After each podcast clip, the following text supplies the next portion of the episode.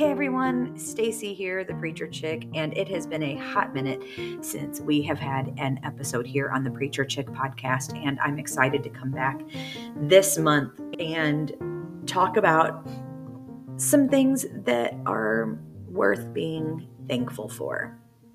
I can't wait to talk.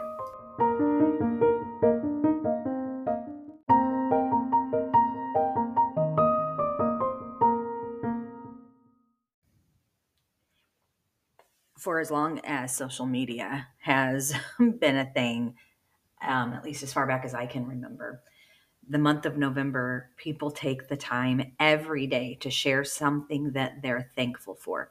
And I haven't done it for a few years because, to be quite honest with you, it was starting to feel trite. It was starting to feel like, well, I want to post something that I'm thankful for so people don't um, think that I'm not, which is stupid, or so that I have something to say. I don't know. So it just didn't, my motivations didn't feel right. So I stopped doing it. And this morning, um, it is November first. And as I sat in my quiet living room, doing my morning devotions and journaling, I thought I'm, I'm going to write in my journal what I'm thankful for. And do you ever have those times where in prayer or in journaling or whatever, that a thought just comes, and before you realize what you're saying or what you're writing, you're doing it. And and and you realize as you're doing it that this means something, even if it's just that it means something to you, right?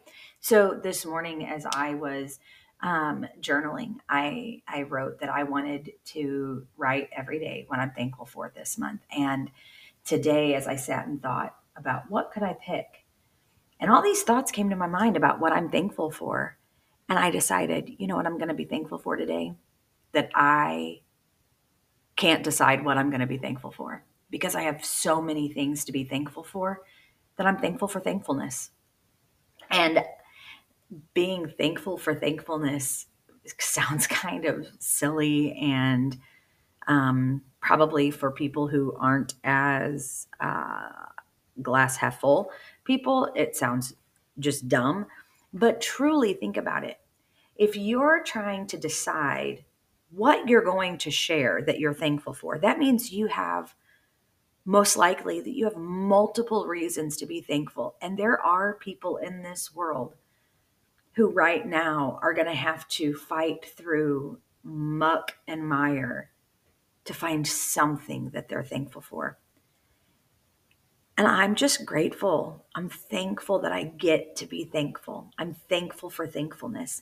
I'm thankful for so many things. And those are going to come out over the next few weeks because I decided this morning, I'm going to come back with my podcast by sharing just short morning episodes of what I'm thankful for. And so today I'm thankful for thankfulness. I would love to know what you're thankful for. Share it.